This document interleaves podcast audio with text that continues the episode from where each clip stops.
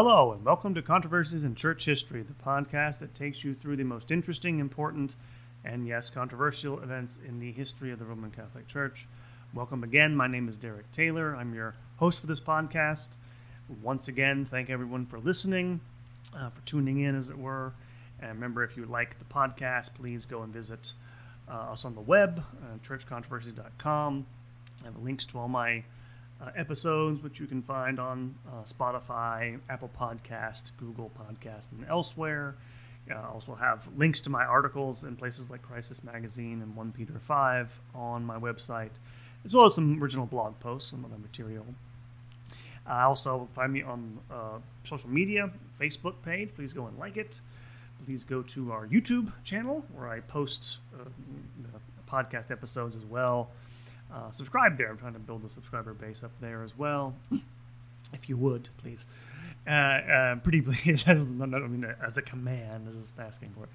And uh, as also uh, I'm on Twitter, uh, Church Controversy, it's Controversies 8, at Controversies, Controversies H is the handle there if you want to go find us there.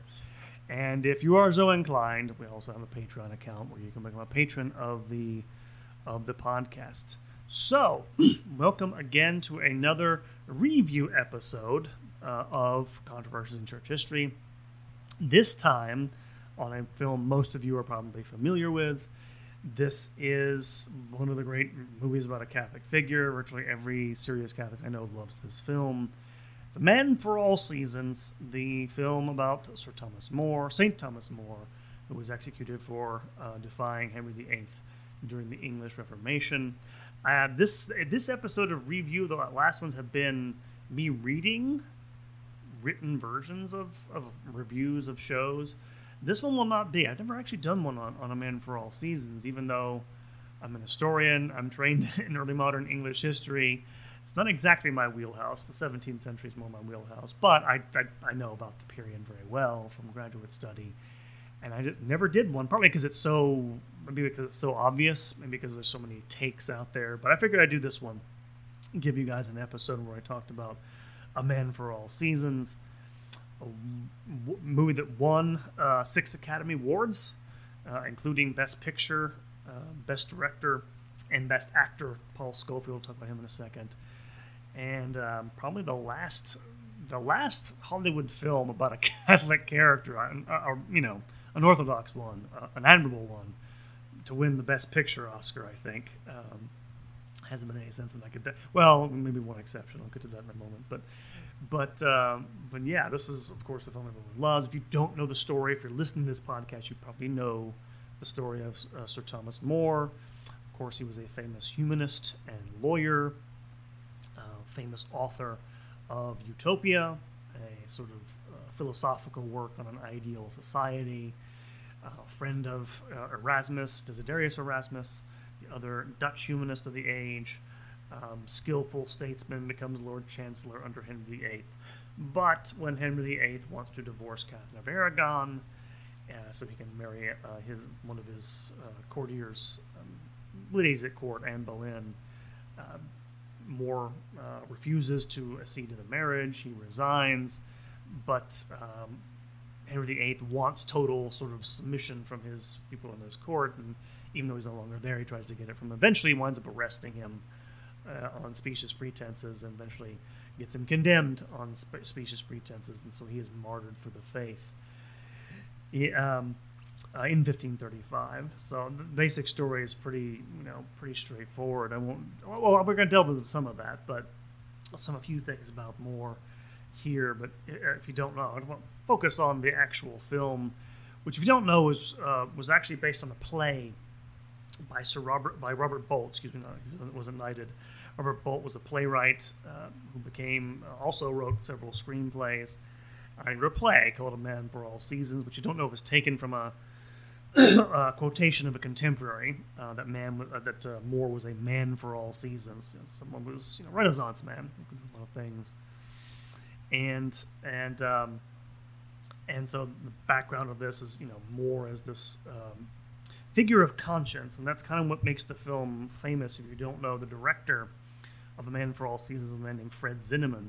Fred Zinnemann was an uh, Austrian but Jewish by background, and he was a famous director. Uh, he won uh, two Academy Awards for uh, as Best Director, one for A Man for All Seasons, uh, another one for uh, From Here to Eternity in 1953. He also directed High Noon with Gary Cooper. So this is a big time director who directed this, and interesting background because he was Austrian, um, but he immigrated to the United States because of because of World War II, and both of his parents um, died in the Holocaust and he tended to choose apparently films or stories to to uh, uh, to film that were about conscience, about people standing up to you know hostile forces.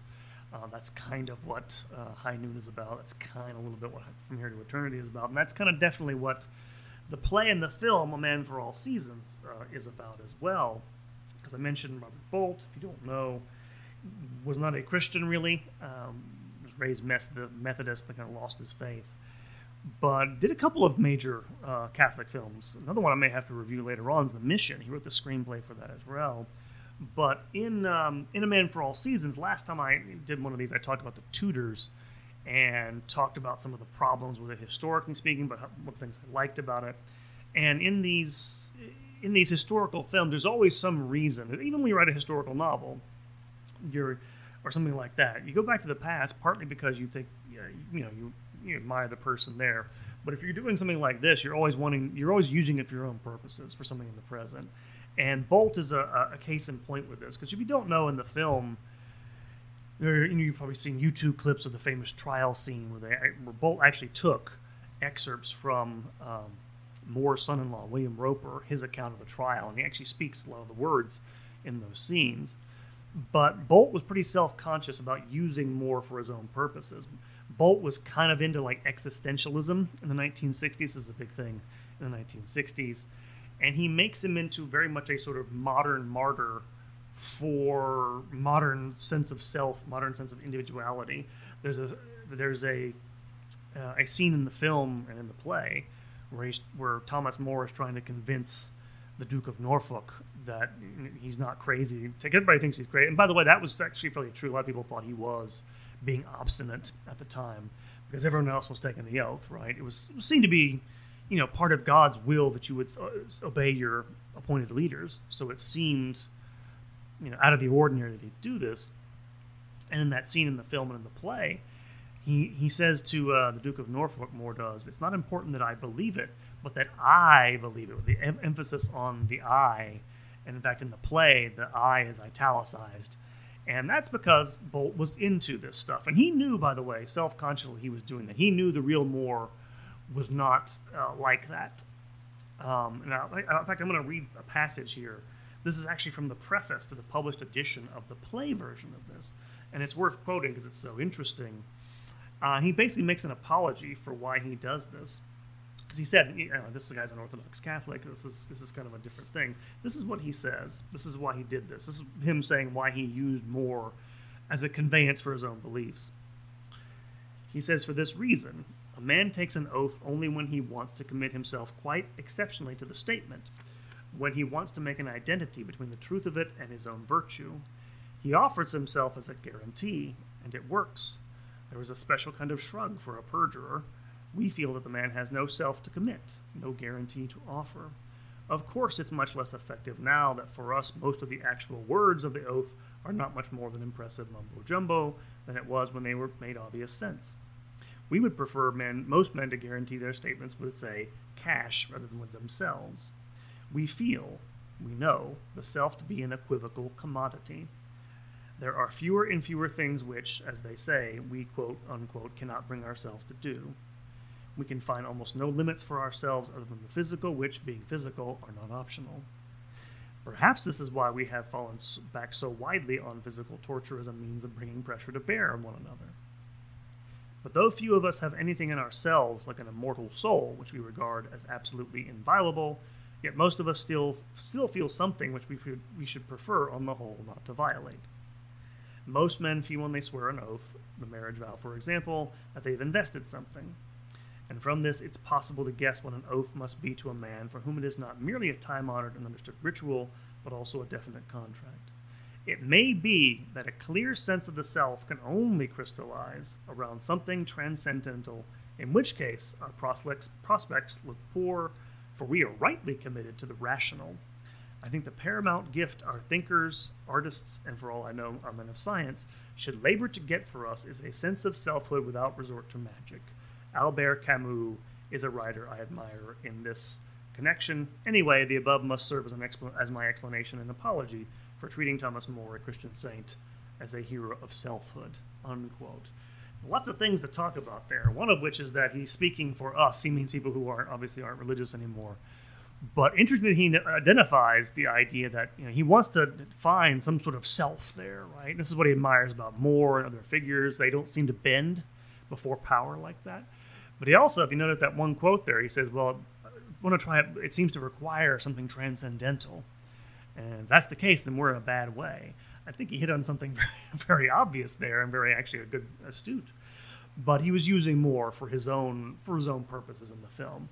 And again, like I didn't mention this in the review of the Tudors, like any film uh, of that kind, it's going to take liberties. And the play and the film take liberties, the screenplay and the and the uh, the play. But actually, Bolt's pretty good about giving the real More some time in the play in the movie as well. One of my favorite scenes in the well, both uh, in, in that in the story is when early on in the film he goes to see Cardinal Wolsey, played wonderfully by uh, Orson Welles, a very rotund Orson Welles at that point in his life, and uh, you know he's telling him we need to, we need to we need to sanction the divorce so we can get an heir, you know. And he says to More, "What are you going to do? Uh, pray for a miracle?" And then More says, There are precedents. And that's a wonderful uh, phrase. And wonderful because it captures the real More perfectly his piety, his real belief in miracles, but also his legal training, right? He's, you know, common law thinking is precedent based, precedent based if you don't know English common law. And so he naturally re- replies in that vein. It's a really nice scene.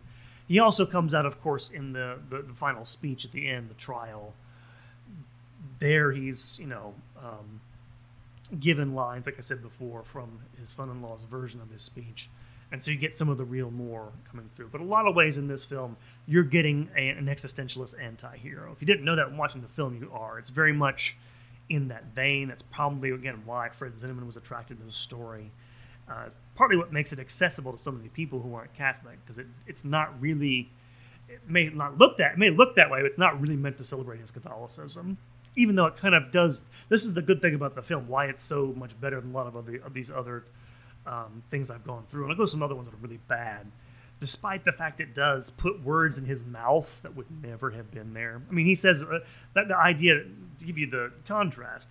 He's not only Catholic, he really, really believes in the communal nature of truth. The uh, one of his biographers. Uh, Peter Ackroyd years ago mentioned this that truth for um, for Thomas More was something public. It was something known. It was something debatable. It wasn't something private. It wasn't a matter of private intuition. And that's why he thought. That's why he was so horrified by the Reformation. He thought they were just appealing to well, what we call private judgment. And so he never would have said those things. But a really good uh, you know, screenwriter, playwright like Bolt is, will still allow the real more to come through, even though it definitely is uh, set in this way uh, that it's a, again he's an existentialist anti-hero in a lot of ways. Wonderful performances, of course, to turn to the film. Um, we'll get to More himself in a second. A few thoughts on him. I mentioned Orson Welles, who plays Wolsey. There's some other major names in here. John Hurt, who would later go on to fame for a lot of things, but mostly famous for having a, an alien jump out of his chest in the film Alien, and later in the 1970s. Um, Susannah York plays his daughter. Um, Margaret and Susannah York uh, didn't have a great career, but if you know anything, well, she had a great career. She had a career, but um, beautiful English lady. Uh, if you ever see her in anything, probably I'm, I'm dating myself here. She was in uh, Superman 2, the original Richard, Richard Donner Superman films of the late 70s. Um, in the original film, they had uh, Marlon Brando playing uh, playing. Uh, oh boy, what, whatever Superman's father, Kal-El's father, uh, Jor-El. There you go uh, in this sort of little machine in his whatever Fortress of Solitude. In the second film, they couldn't get him back or whatever; they didn't like, pay him enough. So Susannah York plays his she plays his mother in the film, first film too, and so you see her there. Went on to some fame there. Uh, you probably don't know most of these people. If you don't like British television or British uh, film, you won't know most of these actors. Another one I love in this film is Leo McKern. Leo McKern's actually an Australian actor. Um, also, by the way, someone with you watch the film, his eyes look kind of funny. He also had a glass eye. Uh, Leo McKern plays Thomas Cromwell, uh, the man who gets Thomas More convicted in the film, and he's portrayed, and his portrayal in this is kind of, and again, most of the characters are kind of a little bit exaggerated. Uh, Wolsey, you know, you could say he was corrupt. He wasn't quite the cynical person that he's portrayed in the play and in the film. Uh, Cromwell, a uh, little different as well. Like he was, he did, he was ruthless. He was a Machiavellian in that sense, but they make him all, almost this sort of, you know, a irreligious figure who's just out to get power. He was actually a genuine Protestant. He believed in Lutheran ideas. It's one of the things they get kind of get wrong in the film. Uh, but McKern's performance is great. Um, uh, devious, kind of almost a little bit like impish. Um, Leo McKern, a nice career. Anything else um, you've seen might recommend? I actually may do a review of this one, but he was in one uh, Catholic film later. I don't know if he was Catholic later in his life, but uh, I don't know how to pronounce this. Uh, I'll get it wrong, but the film Molokai or Molokai, which we don't know, is a biopic of Saint Damien of Molokai. This is the Belgian priest who uh, died, contracted Hansen's disease. It used to be known as leprosy. It's not quite accurate, but he, uh, out in Hawaii and died there. Uh, in the leper colony, well, just said it in, in, the colony for those people out there, and it's a it's a secular, made by a secular company. It's very good. I recommend it. There's one. I'll get to that. I'll actually get to that. But he plays in that film. He plays he plays uh, Damien's um, bishop, and so uh, fine actor. Highly recommend uh, looking into him uh, and a few others here. The main the main uh, star of the film, of course, is Paul Scofield, wonderful actor. Won the uh, Academy Award for for best best actor for this film. Someone who was mostly a stage actor, came from the stage. he won won a Tony Award for his role. he played in the play version of it first. He was the man who originated it and uh, again won the Academy Award for it as well. Went on to do a few other things, uh, a few American films you might recognize or maybe not. He did the film version of The Crucible in 19, 1996, if I'm not mistaken.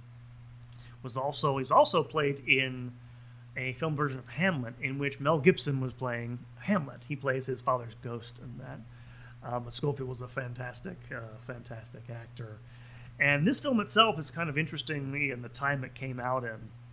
I mentioned 1966, kind of the last of the last of these, you know, I don't say the last of these, but I mentioned the last time a Catholic figure like this would get uh, a film about him would get known, uh, actually win an Academy Award. Uh, I remember reading somewhere that was kind of like one of the last great sort of historical costume dramas that dom- they used to dominate the Oscars. Uh, it won this in 1966. Three years later, uh, there was a film, another film about the same period called Anne of a Thousand Days. It was about Anne Boleyn. Uh, Richard Burton was the star at that time. He was in it, and it lost out to Midnight Cowboy which, if you don't know, is a sort of 19, very 1960s film, had sort of risque content in it, and it sort of marked a changing culturally of the guard there. Uh, it's not true that uh, you know movies like this, historical films don't tend to. They, they sometimes win Best Picture. Um, I believe a few years ago, 12 Years a Slave, about, about uh, a man who was kidnapped into slavery from the north and went, sold into slavery in the south. Uh, black man.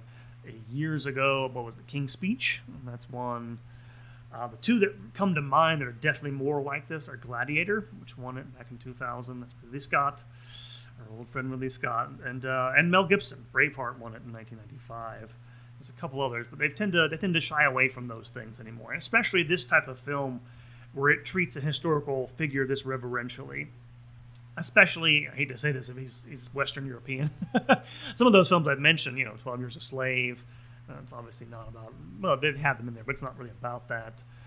Um, a couple other ones, Gandhi, obviously one that's not not about that non-Western culture. Uh, the Last Emperor, which was about the last Chinese emperor, obviously a different thing, one Best Picture, those sorts of things. So this is kind of a relic from an er- earlier time period when those things were sort of uh, allowed culturally by the powers that be. And about More himself, just a, a, few more things about him, just to talk about the film and you know who he was in real life. Uh, again, it, it, takes some of the it gets some of the you know his you know his Catholic nature in there. At one point in the film, he mentions to his his son-in-law William Roper was you know toying with Lutheran ideas, and uh, he says to him, "Well, Luther's a heretic," and um, you know his son objects, and he says, uh, "Doesn't like that word," and he says, "Well, it's not a likable word; it's not a likable thing." They don't actually get uh, how involved More was with trying to suppress heresy in the years before he was actually, well, while he was still Chancellor of England, he was that was his position under Henry VIII. He actually put him in charge of it, and that actually was a shift because before this, it had only ever been clerics who'd ever investigated people for theological crimes. It's actually part of uh, Henry VIII's uh, efforts to sort of, um, you know, take over the church. It was putting a layman in charge of this. Uh, putting a layman in charge of the government. The, you know, clerics had played that role for a long time in medieval life, and so you know, More went along with this because he was hoping to bend, you know, Henry VIII, get him away from what he was doing, and didn't work, and wound up having to go to the scaffold because of it. But interesting thing.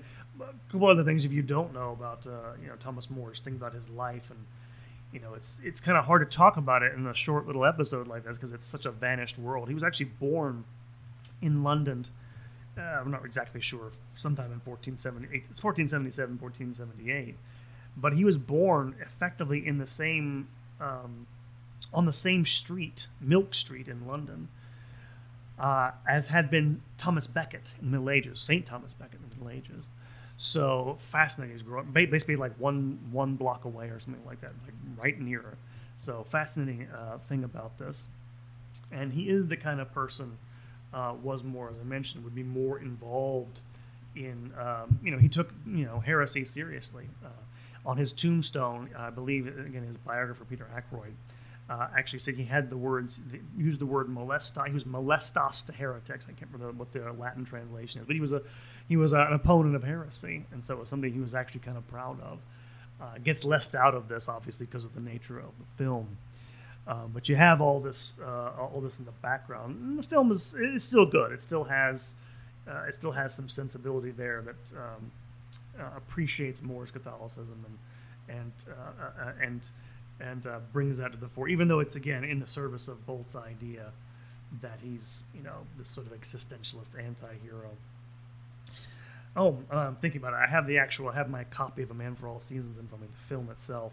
Forgot about one other one other performance to mention. Robert Shaw, uh, the great Scottish actor, most famously for Jaws, probably if you're an American, uh, plays Henry VIII um, with some real verve and real um, real energy in the film. He only has, I think, one scene, um, but it's where he's you know he goes to Chelsea, he goes to More's uh, house and tries to get him uh, to change his mind about the marriage. He refuses, and he kind of is alternatively flattering and threatening. Does a really nice job with it.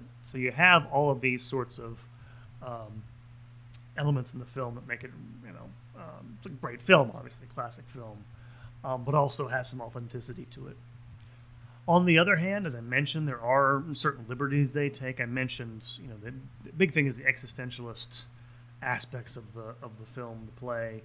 Uh, another thing that's kind of related to that is the nature of Henry VIII's persecution. You have this nice scene where, um, you know, Thomas More um, Howard. This is right after uh, More is in the film. He's he's given up his office, and uh, the Duke of Norfolk, Howard, his friend, is trying to get him to explain why, and and he says, "Well, I'm afraid." At one point, and then Howard goes, uh, "Man, you're ill. This isn't Spain, you know. This is England." And the implication there, that phrase, this isn't the place where they have the Spanish Inquisition, because the Spanish Inquisition is going around spying on people and then and then you know getting them executed and all this stuff and there's another scene later on, nice scene where again Liam McKern as Thomas Cromwell is trying to get Howard, Duke of Norfolk, to convince More to publicly approve of, of uh, the king's marriage to Anne Boleyn. And Howard basically refuses, and then you know Cromwell says, "You better." And he says, "Are you threatening me?" And then Cromwell goes, "My dear Norfolk, this isn't Spain. This is England," uh, insinuating that he's been spying on him and it's a nice it's a nice little dance they do, but it's totally again it's fictional. the um, the, um, the Spanish Inquisition. I've done a, I have to do another one. I've done an episode on this. Was a, a, court, and yeah, you could be denounced to it, but it didn't. it didn't have spies everywhere. That was pretty silly. Uh, and Henry VIII, again, pretty ruthless, you know, brutal government, but he, I think he's conflate. I think what he's thinking about there, uh, Bolt was and Zinnemann. They're thinking about modern totalitarian states. They think about the Nazis. They think about fascism.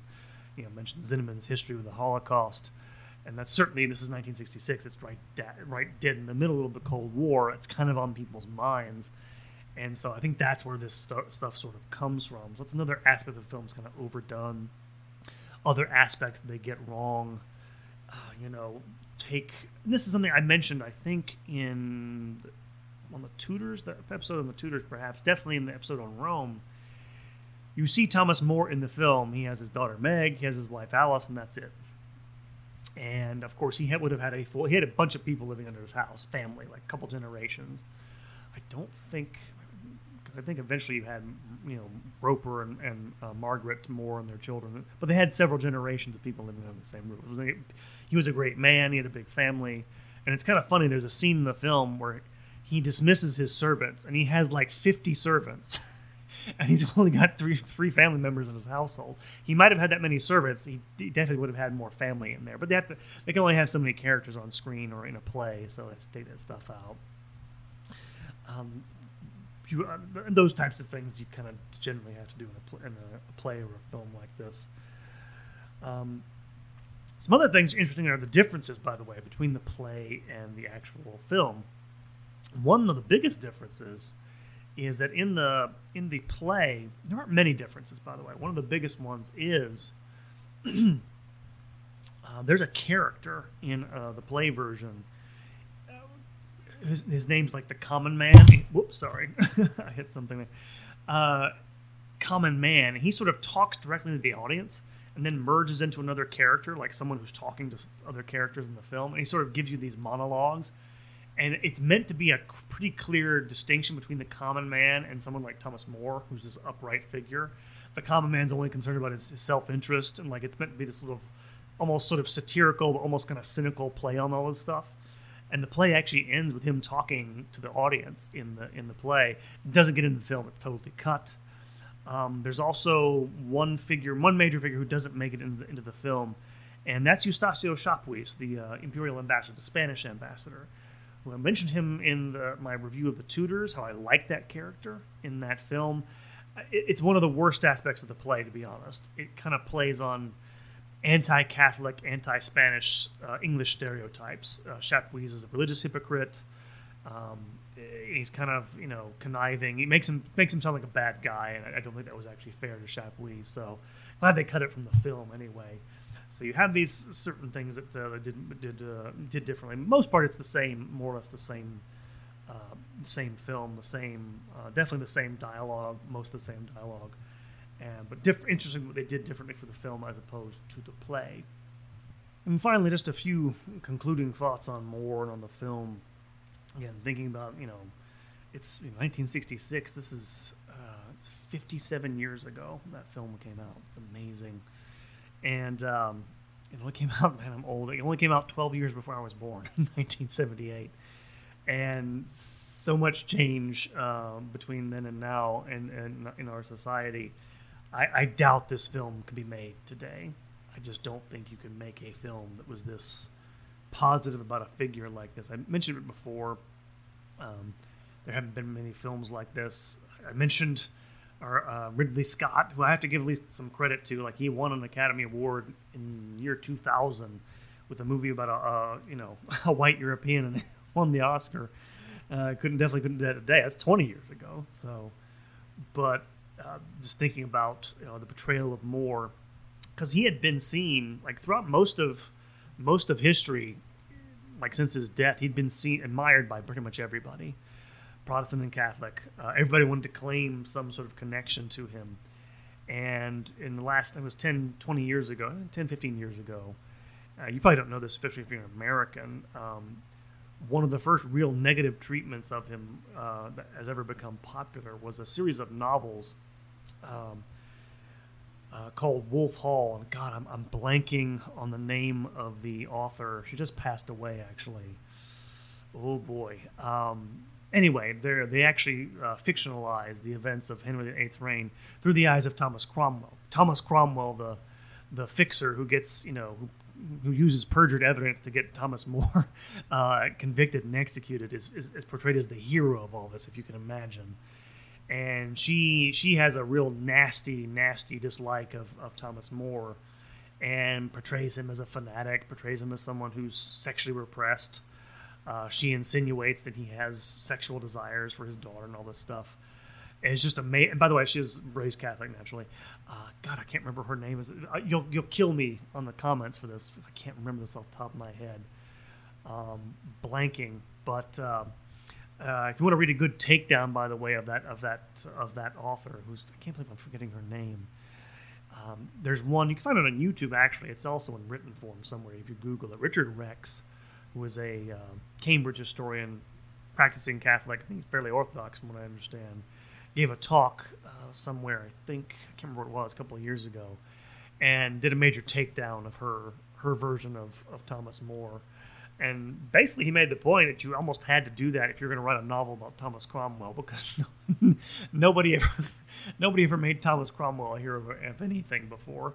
um, so it's kind of interesting the changes that have happened that you would have in our modern secularized society to actually turn him into a villain in which only in this era could you do that.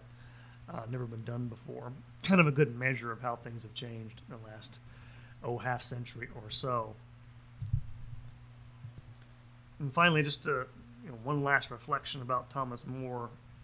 I actually took uh, my, you know, my baptismal, my, my confirmation saint name uh, was Thomas More. I took his name uh, for that, and I always admired him, you know, even before I became Catholic. I mean, someone you look up to. You, you go to graduate school, you're, you're, intellectually inclined. You look at this intellectual figure. Uh, he wrote a famous book. Uh, he was learned. Uh, he was successful, and he was also, of course, a martyr. Um, he made himself a martyr for the faith. And I, I think years have gone on, and what I admire most about Thomas More is probably his willingness to not just the not just the death, but putting off all of the you know, he put off all the success he had. You know, he lost his for he didn't lose all of it, but he lost his status. He lost all those sorts of things. That's in some ways almost harder for people to give up than their life. Most people loathe giving up any sort of you know, you know, loss of status or loss of power that way, and he did both of those things uh, willingly.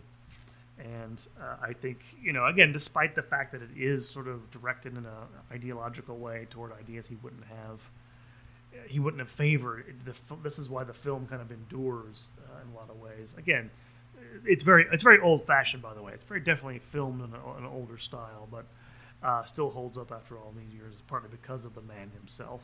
And again, this is one of the things where you know, even if you at least try to do it well, you, Hollywood couldn't ruin even back then uh, but it wouldn't even be attempted today. So that is my little review of A Man for All Seasons. Uh, a little bit rambling, but I hope you know, share my thoughts with you and what I thought about it. Um, just a few quick updates on what's coming. I know I've been promising some new stuff. It's coming. Uh, the next new one's actually coming for my patrons. The next episode for the series on the Latinization of the Eastern Rites is almost ready. It'll be done probably Monday-ish, uh, maybe Monday or Tuesday they'll drop. Um, that's coming. The the next one after that's for everyone is is it's behind. I'm behind on it. That'll be the one on the Pearson Integrated Humanities Program, which you should definitely uh, listen to. Um, got writing projects going on. I'm actually I've actually finished an historical novel. I've been looking around, looking, trying to find an agent. So uh, please, please keep that in your prayers if you would and other things. I'm writing another, finishing another nonfiction book as well. So that's why this is taking longer. And I don't have any teaching during the summer, so I want to get that um, as much writing as I can. So, but it's coming. Um, as are at some point interviews. I, again, I keep saying it. They're coming. I'm trying to find nail down people. I'm also still worried about my internet, which is this rural internet type service that I have. It's not that great. So satellite internet, I mean. So I live in a rural area now, and um, again, some new things are coming. I promise, but it's going to. You guys, you see, I'm I'm I'm not exactly um, uh, on the ball here. I apologize for that. But new things are coming. New episodes are coming. New content's coming. So be on the lookout for that. And so, once again, uh, go like and subscribe. Um, podcast wherever you listen. Uh, like our Facebook page. Subscribe to our YouTube channel. Visit the website. Uh, should have a new article coming out from Crisis soon. And I think it's on the yeah, it's on the traditionalist movement again. Uh, although it's not really about them, it's kind of about that. You'll see. And uh, yes, and if, again, if you want to be a patron, please go to Patreon. The benefit of that is you're going to get get bonus episodes, just a couple there. You'll get episodes earlier. You also get them without ads. You get ads in the podcast, so or one ad anyway.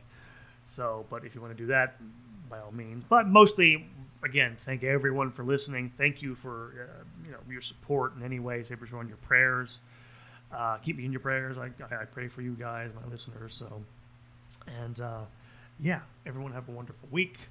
Um, uh, have a great, uh, I guess, well, if you're, I don't know if you're on the old right, it's still the octave of Pentecost. If you're not, it's not. But have a wonderful, wonderful week. And hopefully you guys will be hearing from me soon. Take care and God bless.